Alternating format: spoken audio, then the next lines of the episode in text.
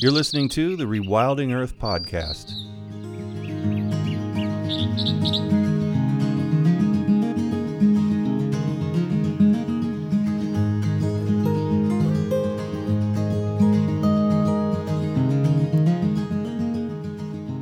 Rewilding Earth podcast is supported by businesses such as Patagonia, Catula, and Biohabitats, as well as the Weeden Foundation and listeners like you. If you love the work that the Rewilding Institute is doing, please consider donating at rewilding.org. And be sure to sign up for our weekly newsletter while you're there. Allison Jones received her BA in Environmental Studies at the University of California at Santa Cruz under the guidance of her mentor and advisor, Michael Soule. She then completed her MS in Conservation Biology at the University of Nevada, Reno in 1996.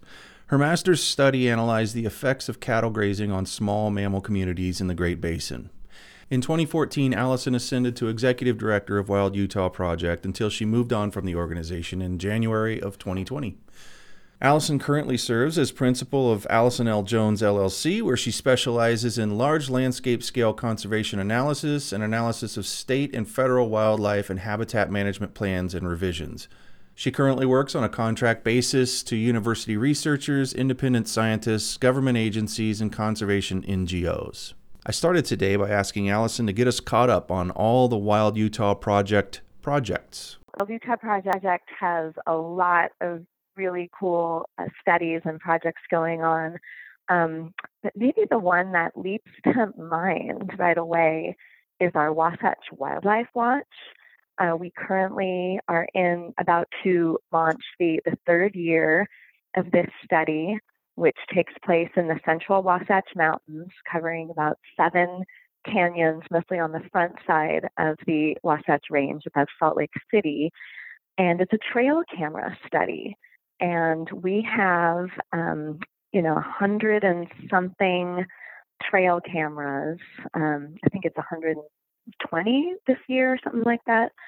And we have uh, volunteers, one for each camera, who uh, are honchoing those cameras and putting them in their assigned spots uh, to gather as much information as we can on the, the medium to large mammals, both ungulates and all, all mammals, predators um, that are moving through the Wasatch Range. And each camera is moved uh, twice during the summer. So there's three locations for each camera. So you can do the math. It's a lot of cameras taking a lot of um, motion triggered photos over the field season, which runs from you know May or June, depending on when the folks can get to their assigned sites, uh, to the mid to late August.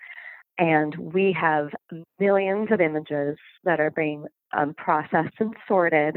And this is feeding into actually um, a PhD uh, study for Austin Green at the University of Utah Conservation and Ecology Lab. And uh, basically, what the study is aiming to do is to get the data that the the, the planners and the land managers and wildlife managers needed yesterday in terms of the interaction of these um, species with the wild urban interface, where they're moving, the pinch points, important movement corridors, a little bit on relative abundances, and importantly, which features of the human landscape um, are affecting the, the distribution and abundance of these animals. For example, what is it about being closer to the wild urban interface when species X, Y, or Z is suddenly not detected by our cameras? Is it human um, recreation? Is it the trails? Is it roads? Is it buildings or density of buildings, et cetera? All these layers are laid over the, um, the occupancy model, basically, that Austin Green is running and all this data, the, the, land managers, the Forest Service, Division of Wildlife Resources, the Cottonwood Canyon Transportation EIS process, all this data and the analyses resulting from this data are being funneled to these um, folks, decision makers, planners, and, and agency people uh, to make important decisions about human development and, importantly, protection of habitat. Can you talk about anything that, um, like an example that's come of this data that if it hadn't existed, um, things might have gone the other way in terms of development decisions or anything else? Well, we're we're not quite there yet because the study is not quite done.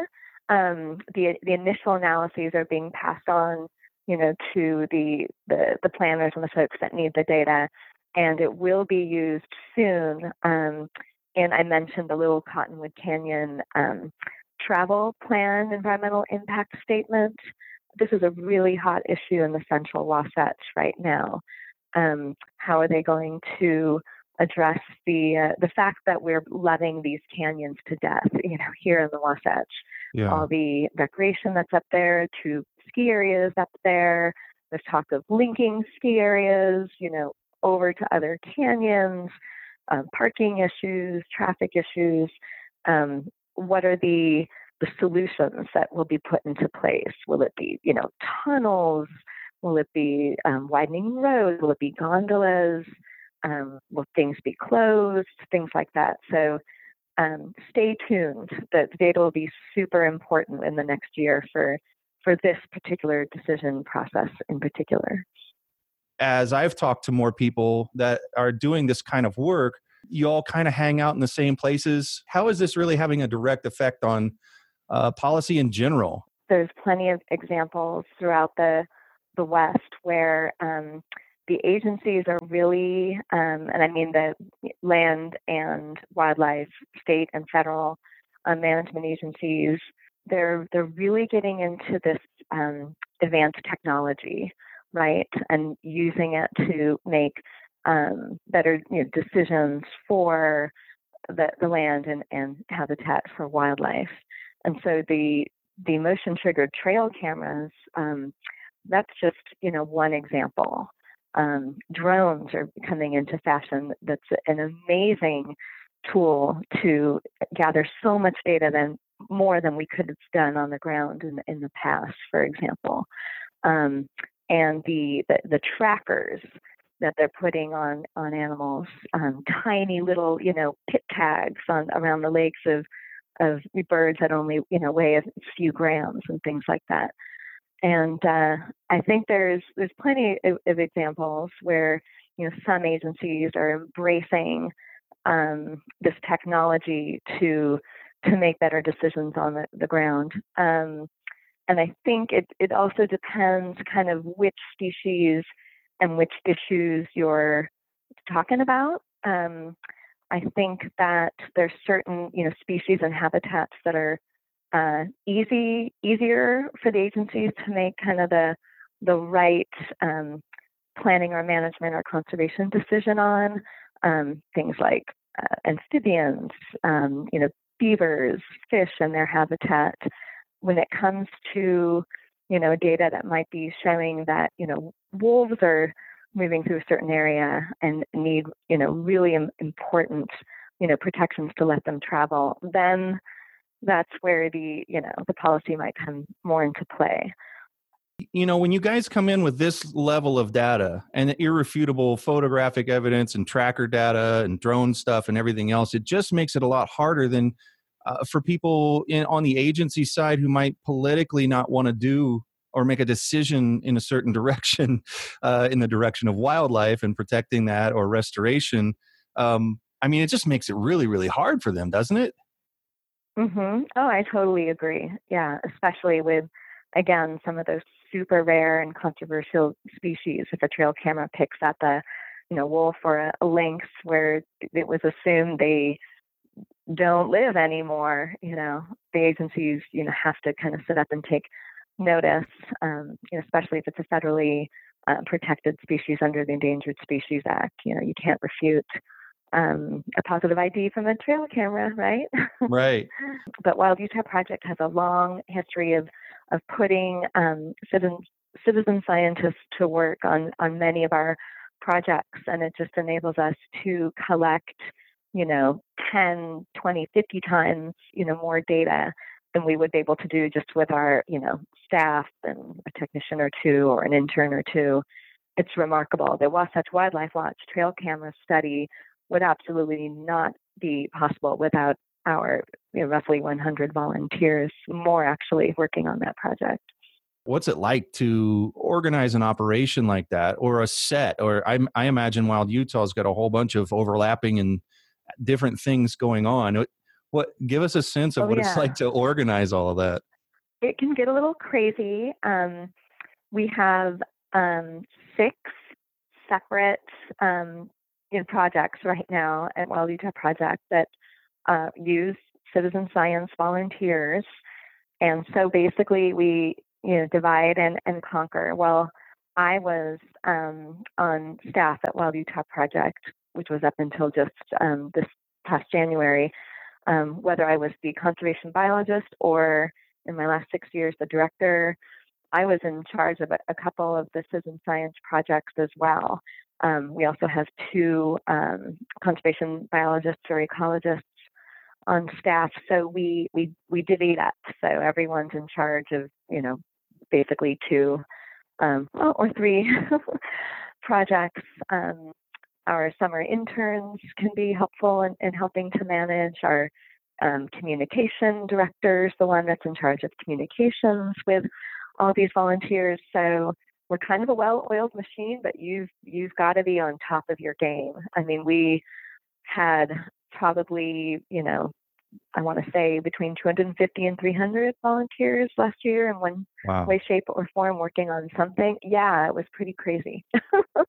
so, in terms of like big plans, um, what does all this what does all this play into on a on a on a 3,000 foot view of Wild Utah project in terms of like restoration, rewilding, um, plans that you have proactively, not to just, I know you guys don't just sit and fight everything, although we need groups and people to do that to, to stay alert to things that are um, needing to be dealt with immediately. But how does all of this feed into a bigger, larger plan for, um, you know, half Utah, kind of like the half Earth movement?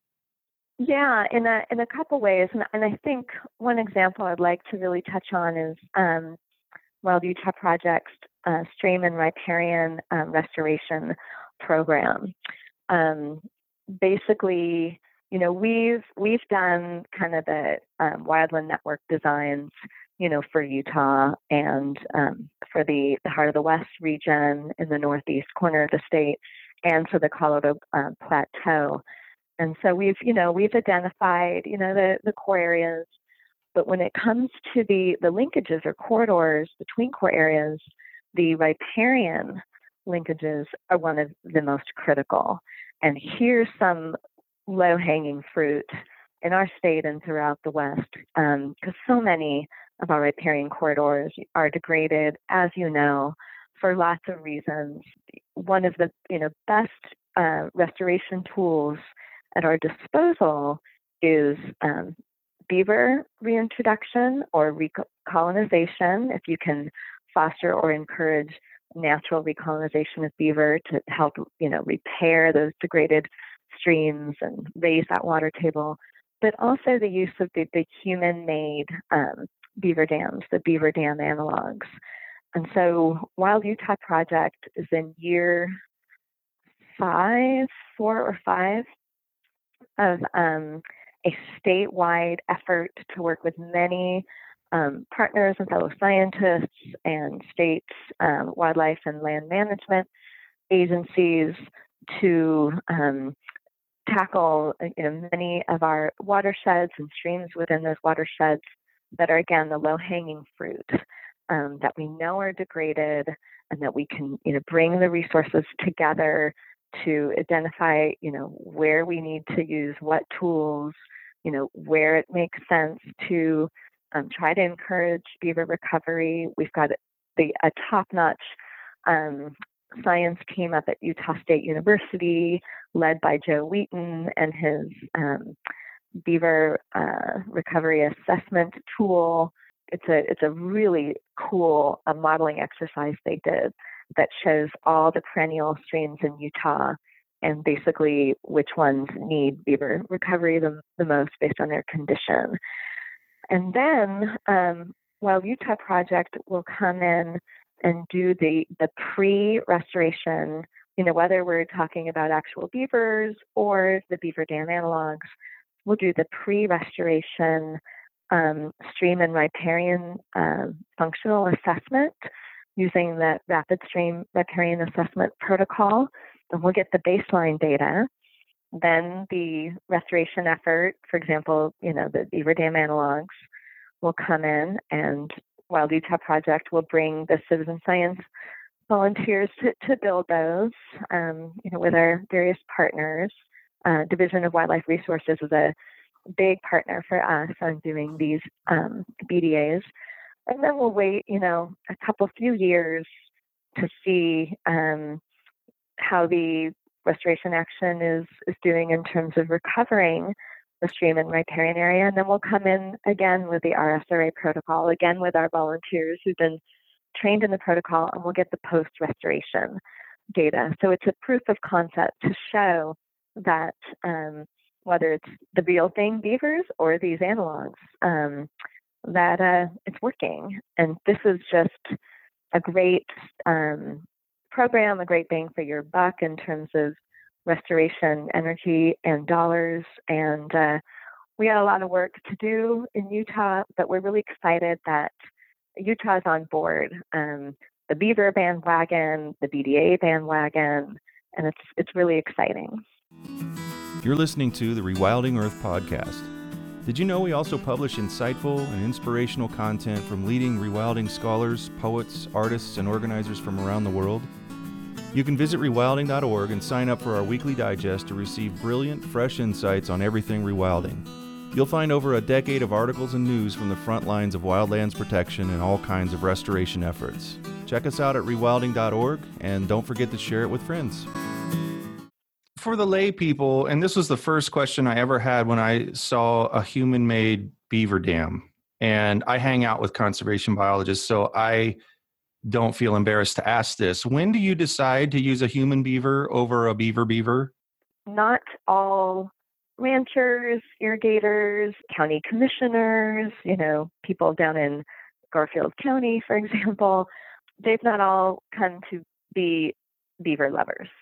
Um, and so while the Division of Wildlife Resources, I think, would love to follow Joe Wheaton's BRAT model and just plunk beavers down wherever um, Joe Wheaton's model, you know, shows red, like really degraded and needing beavers, you know, they have to mm-hmm. kind of cool their jets and just make sure that people up and downstream and, you know, ir- irrigators and farmers and ranchers uh, and the local community are, are cool with that. And um, it's not always the case.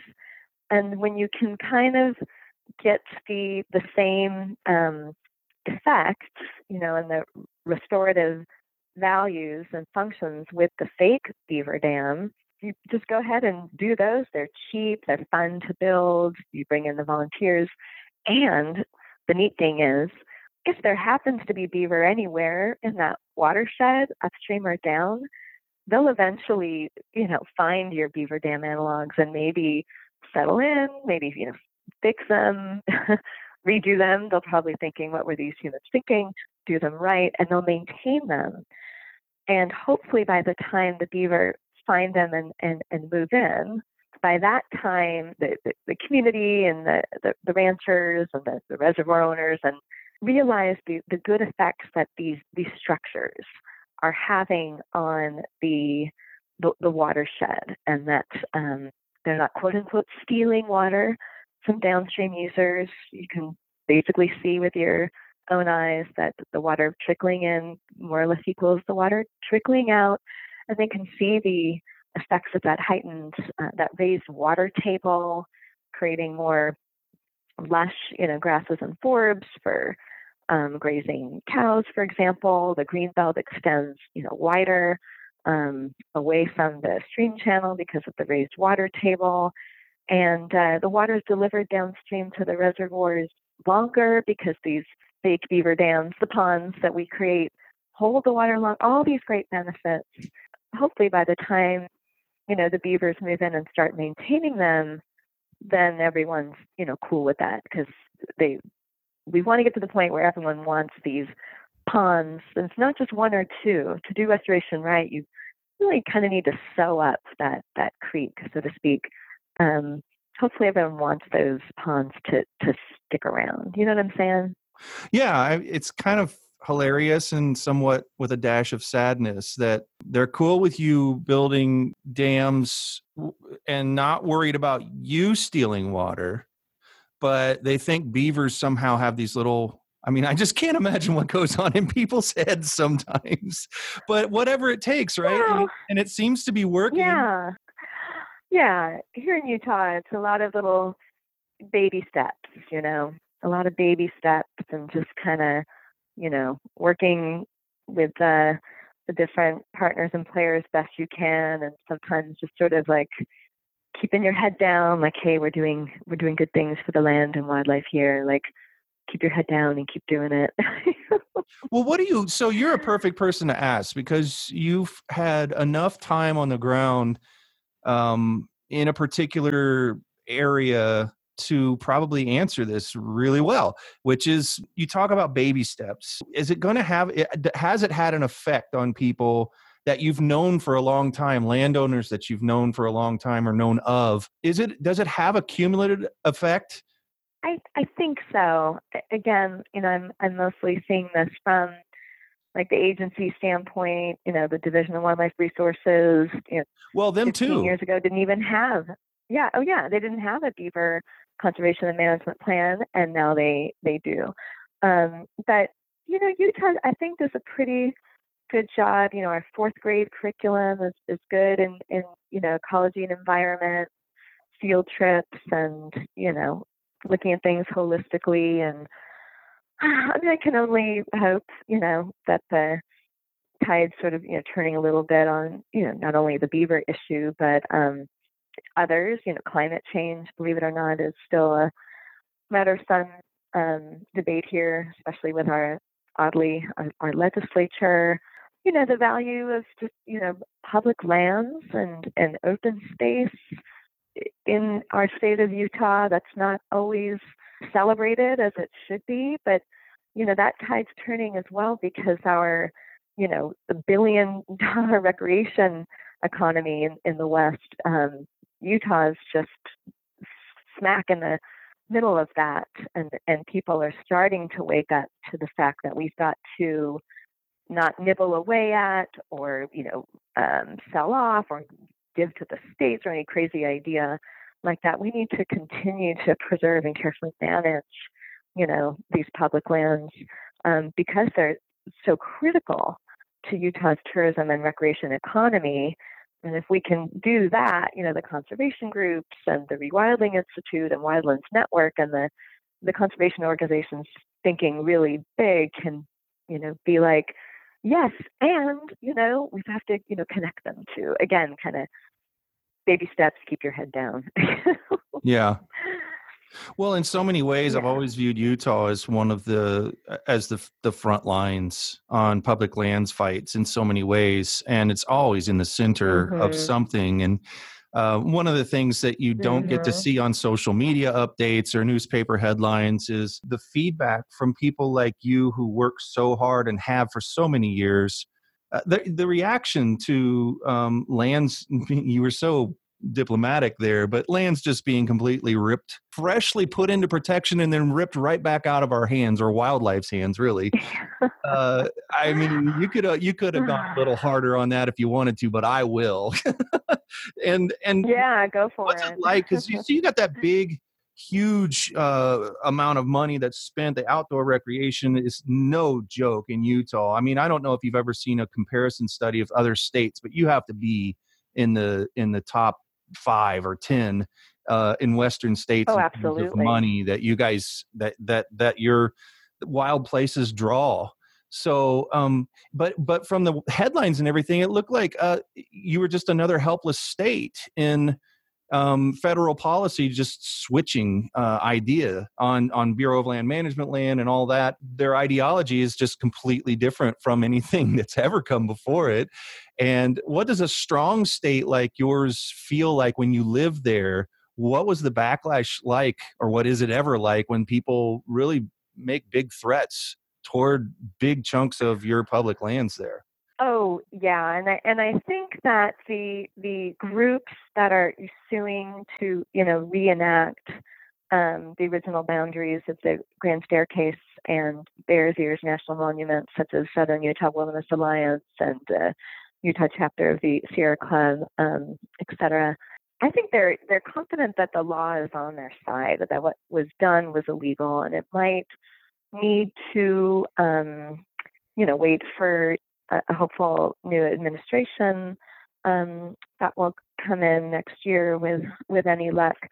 And so it seems to to me, and again, I'm not on the front line of of that fight, nor is Wild Utah Project, but it, it seems to me that the environmental attorneys overseeing that are are pretty confident, so they're just letting that work its way through, and they're you know working on the other um, more immediate you know brush fires. You know, Southern Utah Wilderness Alliance is you know activated and deployed to um, fight for every unit of the um, the Red Rock Wilderness proposal that's in Congress, and when you know new oil and gas drilling is going to eat away at the boundaries of one of those units, SUWA is there, you know, fighting that. So I, I think the really big picture things like you're you're talking about um, with those two um, monuments, that's sort of being just it's going it's churning through the legal process. Um, mm-hmm. Other groups are working on you know some other really big issues regarding the oh those sage grouse conservation plans that have, have been just a you know a, a, ping pong ball and that's at the national level across well the range of the sage grouse that's been a real mess you know blm grazing management um, yeah there's there's so many big issues that our partner organizations are are working yeah. now right now and it's certainly not not just utah one thing i always worry about is scientists mental health in a time when when uh, you hmm. guys aren't appreciated uh, like you have ever been in the past. And that's going to go away. We'll have another administration. Hopefully um, we'll go back to listening to scientists again. But on a big level on the big picture it just feels like everybody's gotten thrown under the bus. If you have any kind of a degree or experience or formerly were the person to ask about conservation issues and now uh, you're being passed up for a politician or somebody a stakeholder with an obvious uh, beef against conservation and everything how has that been for for you guys in terms of is it that way on the ground is it that bad on the ground or are there people in agencies mm. that are just kind of keeping their heads down agreeing with you but trying to keep their jobs too? Yes, and I I very much um, you know I can't really speak from the perspective of the, the career you know professional agency you know biologists and ecologists right now, and I feel for them. They are in a tough spot, but you kind of hit the nail on the head here in Utah with some of these. I mean, there are some great scientists and biologists in these um, federal agencies and they it does feel like they're kind of you know keeping their head down and they're reaching out actually um, more than before to groups like Wild Utah Project, um, who can, you know, uh, bring resources. Um, we can bring an army of citizen scientists. These agencies are having their budgets slashed. You know, U.S. Fish and Wildlife service field office when someone um, quits or leaves there's there's never money to rehire everyone's doing two or three people's jobs it's it's it's awful and so we are i'm finding that these you know career professionals here in utah are reaching out for collaborative partnerships more than before and everyone's kind of keeping their head down um, so it's it's a really tough time for those agency scientists right now. I really do feel for them. That's interesting. I wonder if something will happen in the future uh, that we'll be able to get a little bit of space and perspective um, looking back at this and find that they pushed people who were formerly more staunchly very conservative in the agency and wanted to protect their jobs and everything into the arms of the conservation movement Yeah, I hope I hope so. But in the meantime, the you know the the frontline defense environmental groups have been you know suing the agencies right and left as they, they yeah. should when the agency abandons sound policy, breaks the law, or throws their own, you know, rules and regulations out the window. We've, you know, unfortunately been seeing all of that. Um, so yeah, I mean, groups like us that are left in the middle, you know, are, are looking for opportunities for partnering despite um, all that. so what's next for you? Well, um, it's just been a few months, and I'm I'm still involved in Wild Utah Project. They're calling me the um, emeritus extraordinaire. Um, so I'm on the you know website, and you can still reach me at my wildutahproject.org email. Um, there's three or four um, you know manuscripts, publications from various projects I'm wrapping up and submitting right now. Um, we have a big long-term um, study at the um, at the Kennecott um, copper uh, mine, actually, that's looking at the long term interaction between these um, sagebrush treatments and the return of livestock grazing. So I'm still kind of honchoing that project. That'll that's a 20 year project. There'll be a lot of publications. Last month I spent two or three weeks intensely up at our legislature, um, first fighting and then working um, to fix a, a pretty bad wildlife bill. Um, the original bill was going to basically call on the Division of Wildlife to, to just put bluntly, kill a lot more predators in the uh, deer hunting units that are below objective.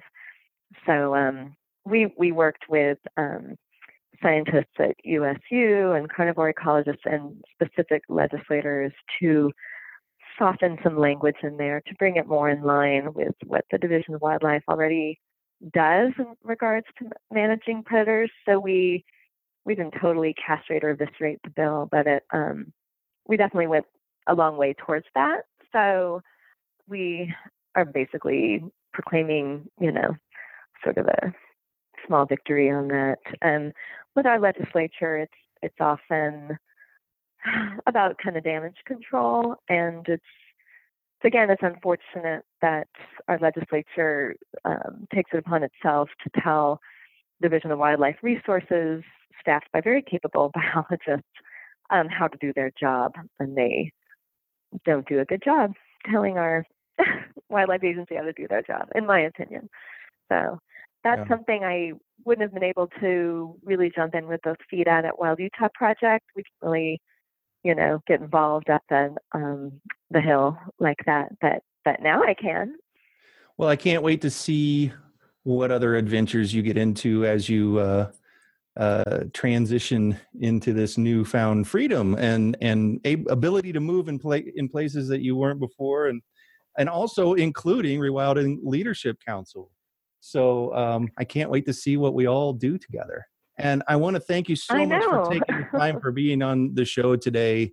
Uh, I know you're super busy, so thank you so much for being on Rewilding Earth. And thank you, Jack. It's my pleasure. Let's do it again one day. Thanks for listening to the Rewilding Earth podcast. We do what we do because of you. This podcast is supported by listeners like you who long to live in a wilder world please consider donating at rewilding.org and subscribe to our weekly news and article digest while you're there. To go the extra mile, you can follow and share Rewilding Earth on Instagram, Facebook, and Twitter. Bonus points for sharing this podcast with your friends. To listen to past episodes, go to rewilding.org slash pod. That's rewilding.org slash P-O-D.